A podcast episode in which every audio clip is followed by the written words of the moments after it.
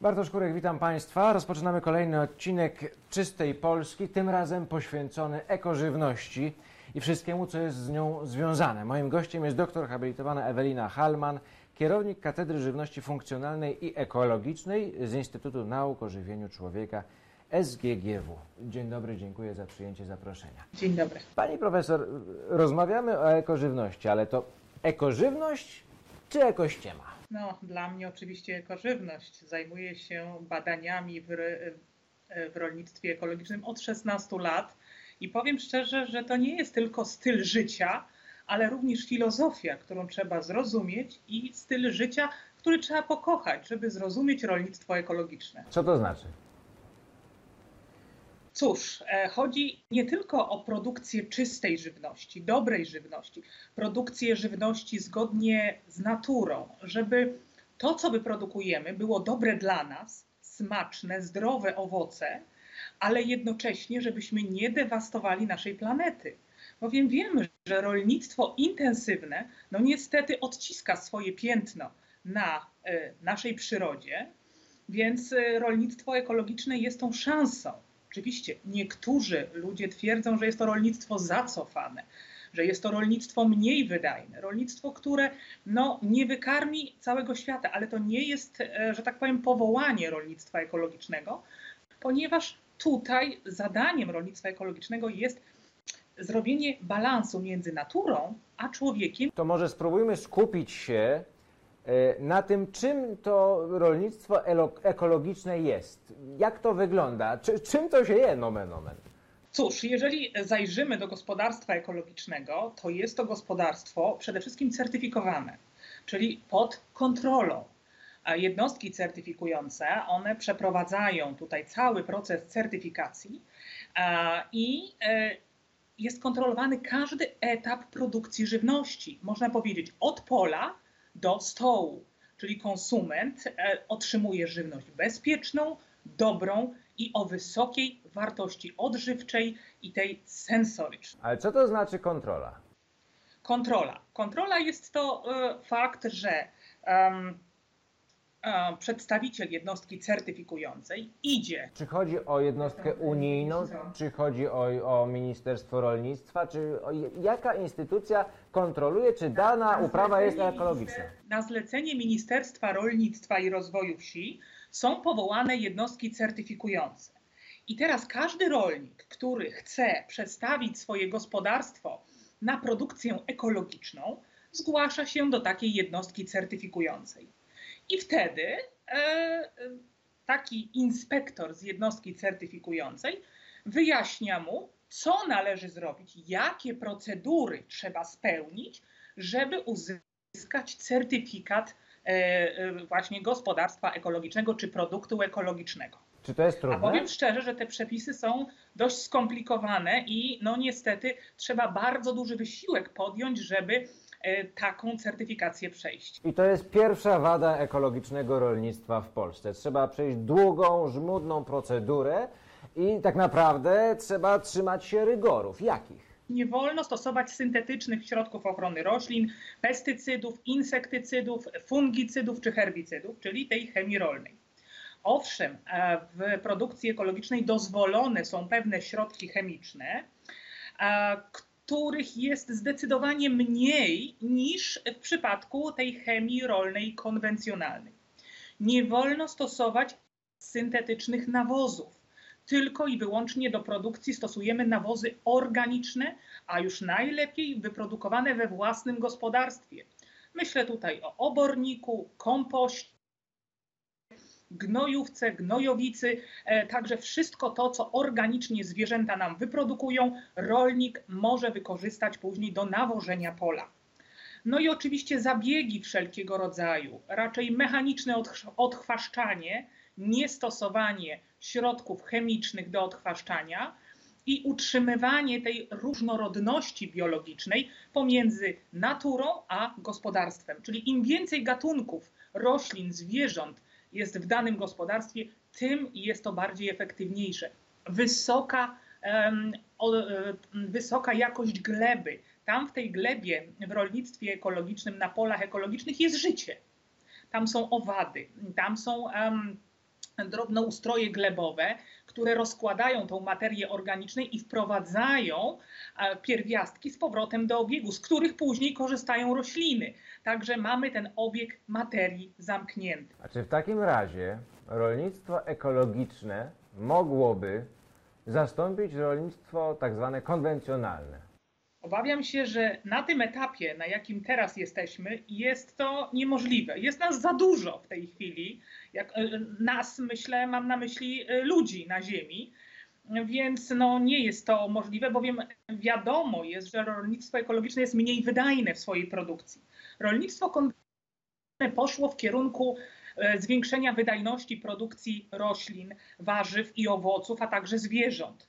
No więc rolnictwo ekologiczne, określane mianem też ekstensywnego, no nie zastąpi w stu procentach tego rolnictwa konwencjonalnego. Skoro nie jest w stanie go zastąpić, a jest droższe, bo jeżeli popatrzymy na produkty ekologiczne na półkach, to one są droższe o siedem do dziesięciu do dwudziestu procent od większości innych produktów, to czy to oznacza, że ekoprodukty, ekożywność nie jest dla wszystkich, że jest tylko dla bogatych?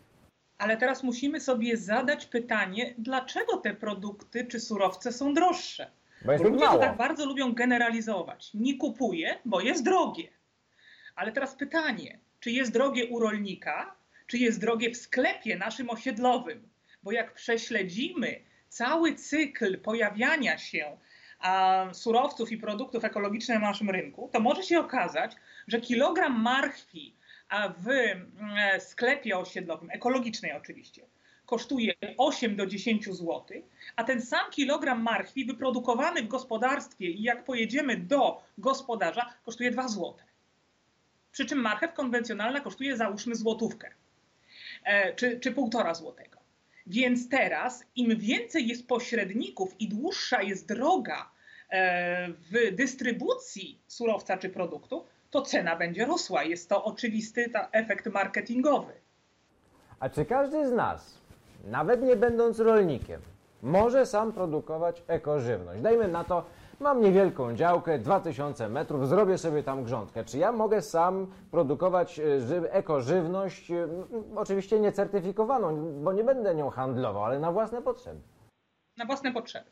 A więc tak, jeżeli teraz porozmawiamy z kimś, kto jest no, taką osobą dość restrykcyjną, to powie nie, takiej możliwości nie ma, bo ekologiczne równa się certyfikowane.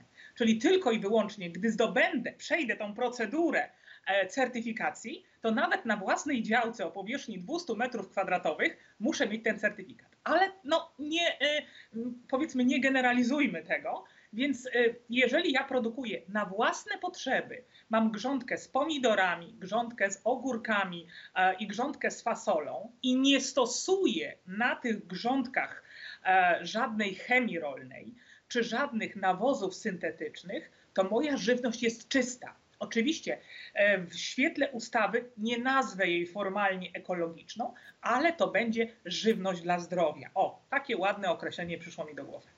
Dobrze, zatrzymajmy się w tym punkcie. Pozwolę sobie przytoczyć raport Europejskiego Urzędu do Spraw Bezpieczeństwa Żywności. To jest raport starszy, z dwa tysiące osiemnastego roku, czyli sprzed dwóch lat, ale bardzo ciekawe dane tutaj się pojawiły. Dla Państwa informacja, tak zwana EFSA, to agencja Unii Europejskiej zajmująca się niezależnym doradztwem naukowym na temat istniejących i pojawiających się zagrożeń w związku z łańcuchem żywnościowym. I tenże raport z dwa tysiące osiemnastego roku mówi tak. czterdzieści cztery i pół procent, czyli blisko połowa z dwudziestu ośmiu tysięcy dziewięciuset dwunastu próbek żywności konwencjonalnej, czyli tej robionej nieekologicznymi metodami, które, pod...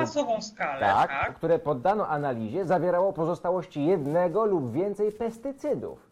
Czy my wiemy, co jemy w takim razie? No niestety nie wiemy, co jemy, bowiem jest bardzo dużo dopuszczonych środków chemii rolnej. A oczywiście...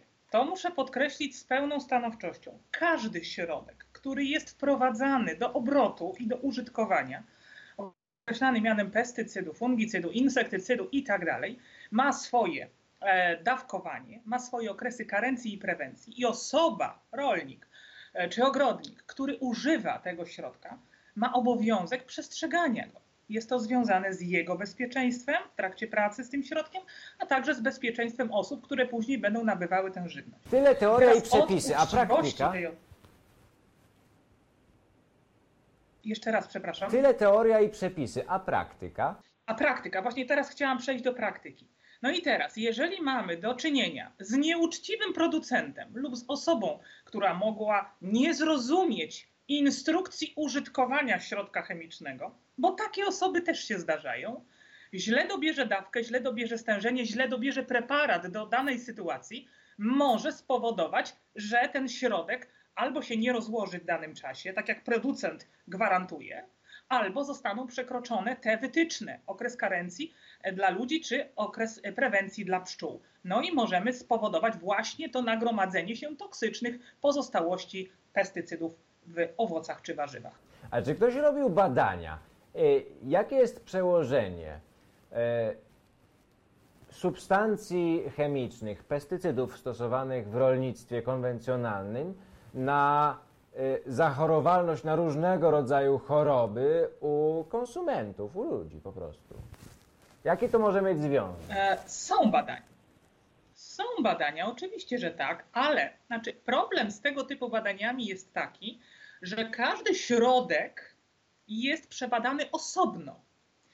A, i, e, I ten środek no, ma jakiś efekt biologiczny, czy na komórki, czy na tkanki, czy na całe organy, ewentualnie później już na człowieka.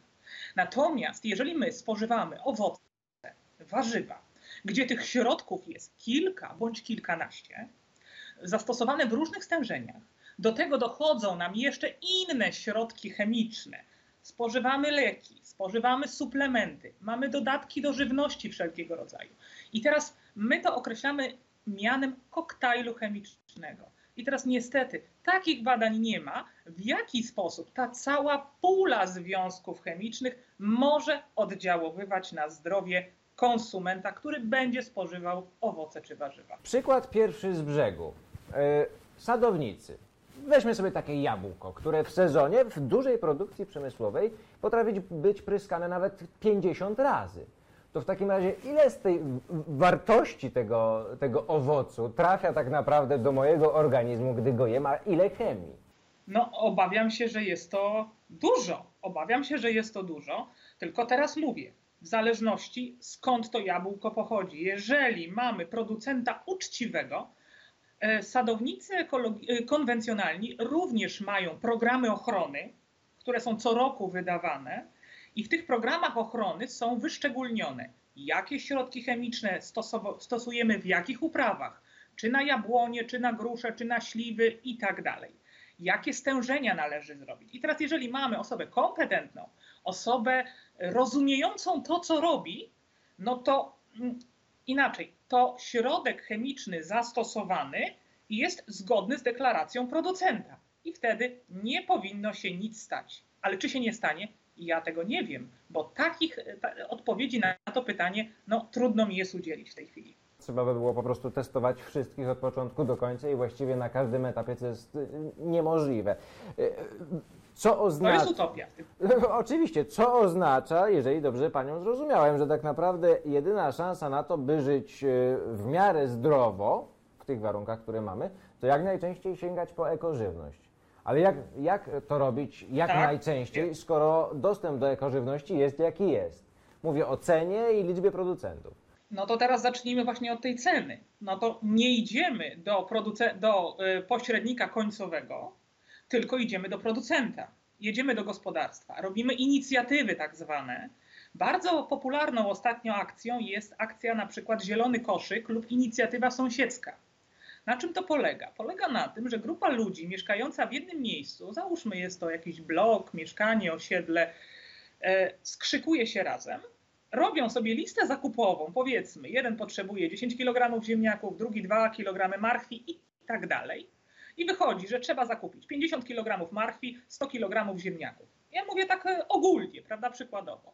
I w tym momencie szukamy sobie gospodarstwa ekologicznego, najbliższej, najbliżej położonego, jedziemy. Bardzo często producenci już czekają, oni sami się ogłaszają w mediach społecznościowych, w internecie, i mówią, mamy do sprzedaży tyle i tyle, prawda, płodów rolnych. Proszę przyjeżdżajcie, bierzcie, a jeżeli podpiszemy na przykład ze sobą taką umowę, no to będziemy dostarczać co tydzień, co dwa tygodnie.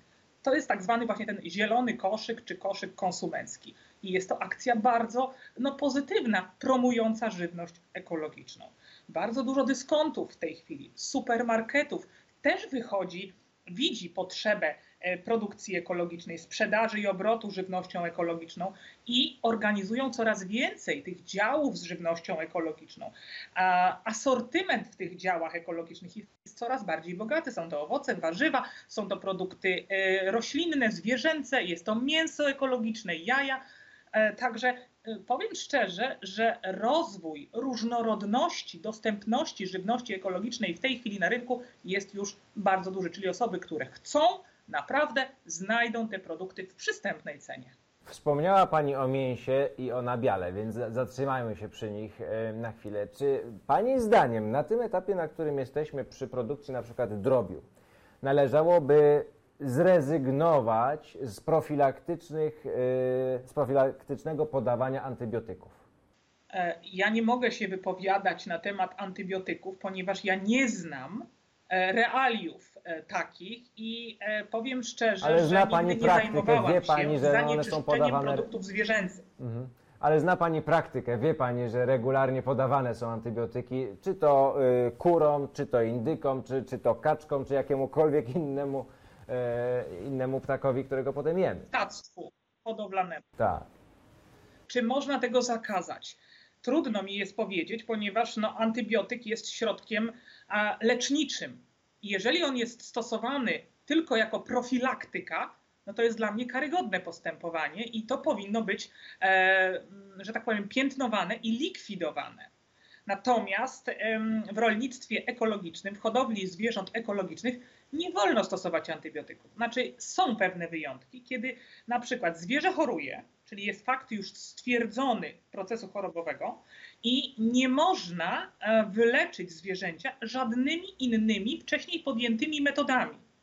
Wtedy pod nadzorem jednostki certyfikującej rolnik może zastosować, zwierzę jest odseparowane od reszty stada, przechodzi kurację i potem jeszcze przechodzi okres oczyszczania, zanim ponownie wróci do stada. Także tutaj te restrykcje są bardzo ścisłe.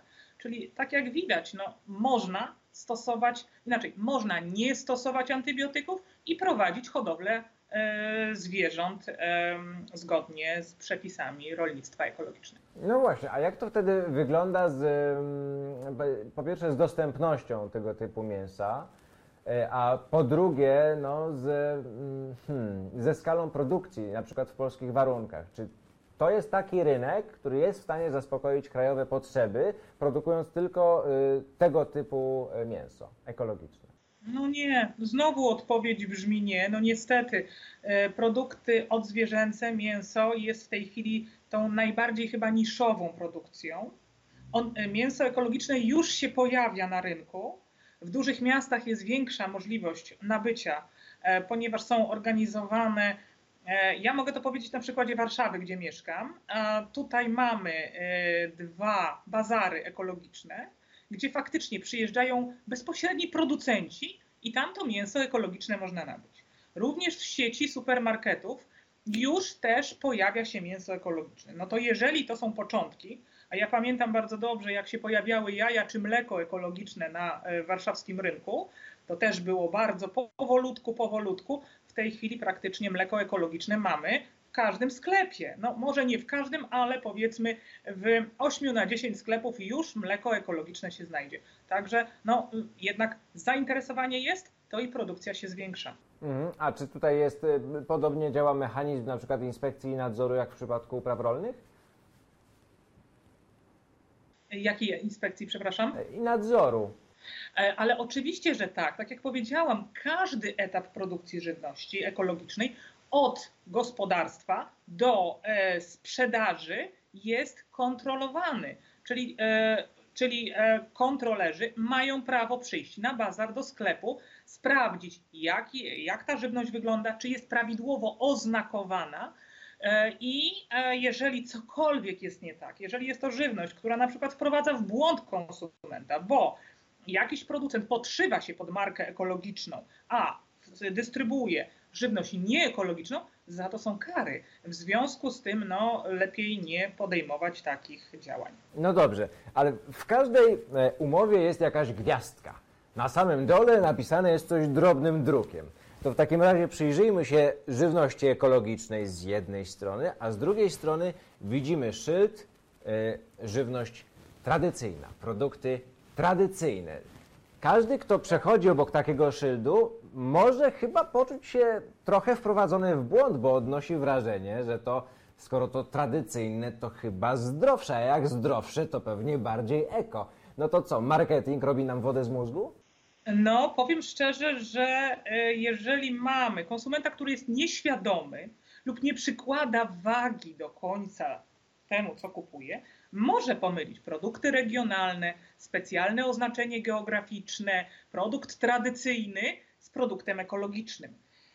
I teraz naszym zadaniem, jako osób pracujących z edukacją młodzieży, jest cały czas pokazywanie, jak wygląda produkt ekologiczny, czego należy szukać na opakowaniu, żeby nie zostać wprowadzonym w błąd. No to czego? Czyli jest to logo europejskie oraz numer certyfikatu. Żaden produkt, czy regionalny, czy tradycyjny, czy specjalna receptura, czy chronione pochodzenie geograficzne nie będzie miał takiego oznakowania. Mhm. I to wystarczy, żeby oddzielić go od innych. Czyli rozumiem, że każdy, który tego nie ma, a jest nazwany jako tradycyjny albo regionalny, to zwykłe oszustwo. Nie jest oszustwo, bo mamy dopuszczone, dopuszczone prawnie produkty regionalne, specjalne pochodzenie geograficzne, e, pro, e, specjalną recepturę i one też mają swoje loga, żeby odróżnić je z kolei od właśnie żywności ekologicznej i od żywności konwencjonalnej.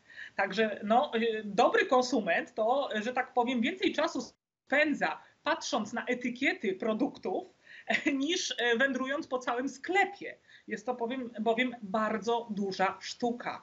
No ale jeżeli jestem świadomym konsumentem i chcę wiedzieć, co mam na tym talerzu, to jednak poświęcę ten czas na właśnie wybór produktów.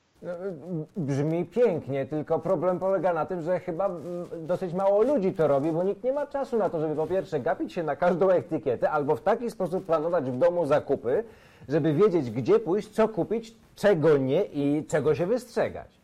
A i tu pana zdziwię w tym momencie, bo mnie bardzo miło zaskakują, kiedy wchodzę do supermarketu i widzę osoby stojące przy półkach i czytające etykiety. To jest miód na moje serce, bowiem ja zawsze powtarzam wszystkim dookoła, zarówno studentom, jak i ludziom na wykładach, na wszelkiego rodzaju pogadankach i prelekcjach, że czytanie etykiet to jest podstawa świadomości konsumenckiej.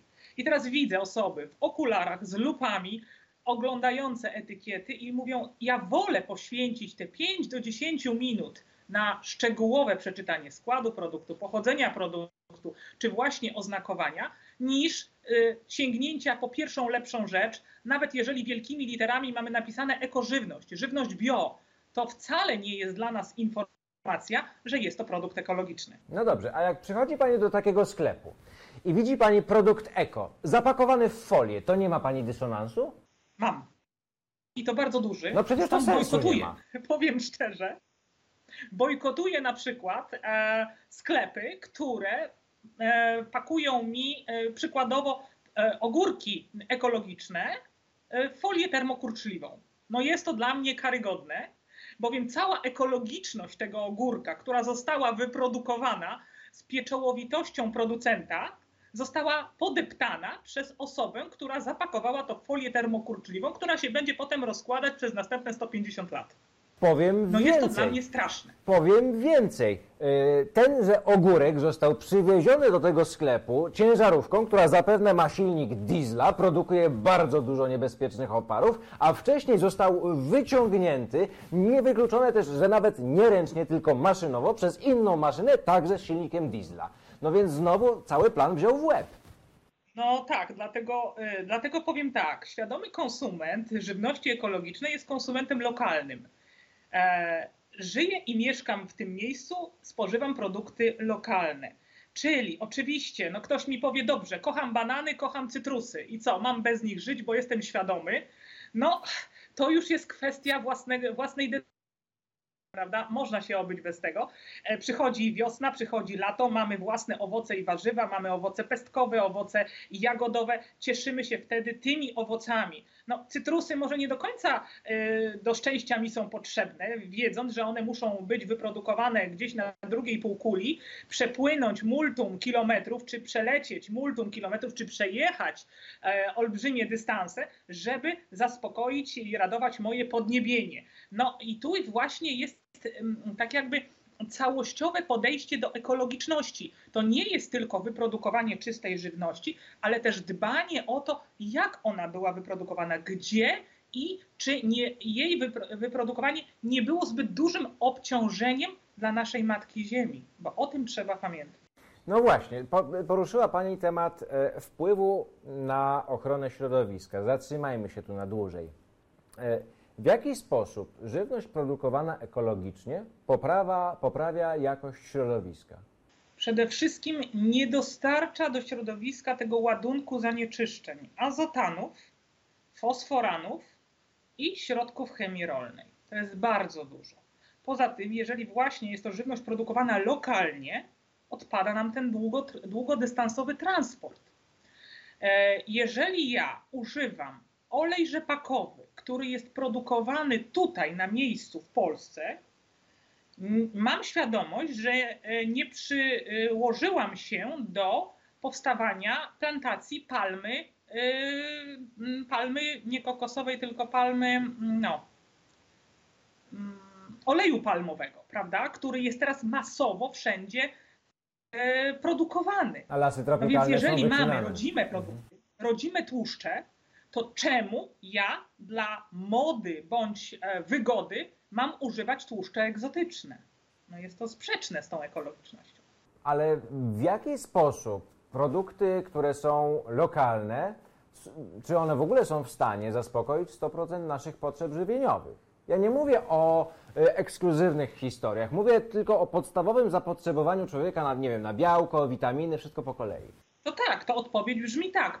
Produkty lokalne są w stanie zaspokoić nasze potrzeby żywieniowe, zarówno w zakresie wartości odżywczej, białka, tłuszcze, węglowodany, jak i witaminy, makro, mikroelementy oraz związki biologicznie czynne. Ale wie Pani, czy że Pani proponuje jeżeli... jednocześnie, przepraszam, że wchodzę w słowo, tak. W tym momencie proponuje Pani rewolucję, bo to idzie trochę w poprzek globalizacji. No na pewno, jest tyle tak jakby... Um, zahaczeń poszczególnych wątków, że moglibyśmy tutaj cały czas dyskutować na temat właśnie produkcji, odległości, zanieczyszczeń, bo to nie jest, e, produkcja ekologiczna nie jest jednowątkowa. Jak widzimy, to się wszystko rozgałęzia i teraz współpraca konsument, producent, natura, tylko jeżeli jest na dobrej tej e, takim pułapie, da ten pozytywny efekt. Jeżeli w którymś miejscu mamy jakiekolwiek zakłócenie bądź dysonans, no to niestety no to ta ekologiczność już przestaje być ekologiczna i dobra. Odnoszę wrażenie, proszę mnie poprawić, bo mo- może się mylę, może to jest błędne wrażenie, ale po iluś tam rozmowach z ekspertami z różnych dziedzin, czy to od segregacji odpadów, czy, yy, czy, czy, czy z hydrologami na temat suszy i tak dalej, zaczynam dochodzić do wniosku, że podobnie w przypadku ekożywności powinniśmy konsumować po prostu mniej, bo wtedy będzie bezpieczniej dla wszystkich.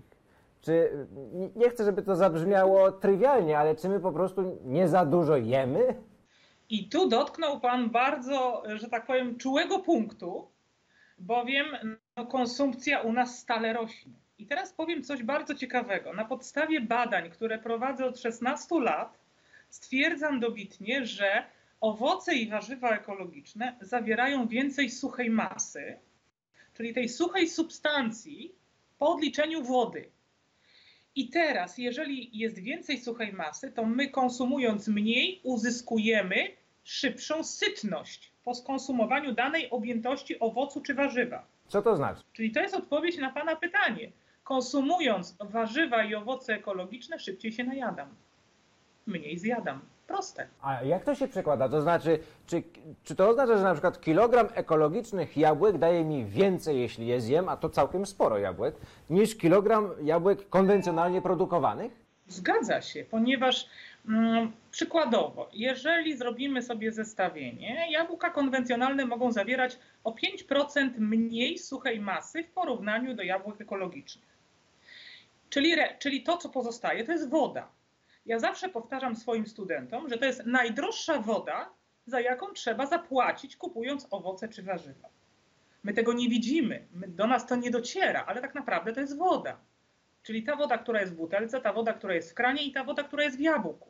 Czyli jeżeli teraz przeliczymy sobie na kilogram masy, to spożywając jabłka ekologiczne, ja spożyję więcej suchej substancji oraz wszystkich tych związków, które potrzebne są do prawidłowej pracy naszego organizmu. Na koniec chciałbym Panią poprosić o taką mapę drogową, yy, chociaż pokrótce zarysowaną, jak zacząć żyć z żywnością ekologiczną, to znaczy jak należy zmienić swoje codzienne funkcjonowanie, żeby po pierwsze zwiększyć swój własny dostęp do niej, a po drugie na przykład stworzyć sobie samemu taką możliwość, żeby ją produkować.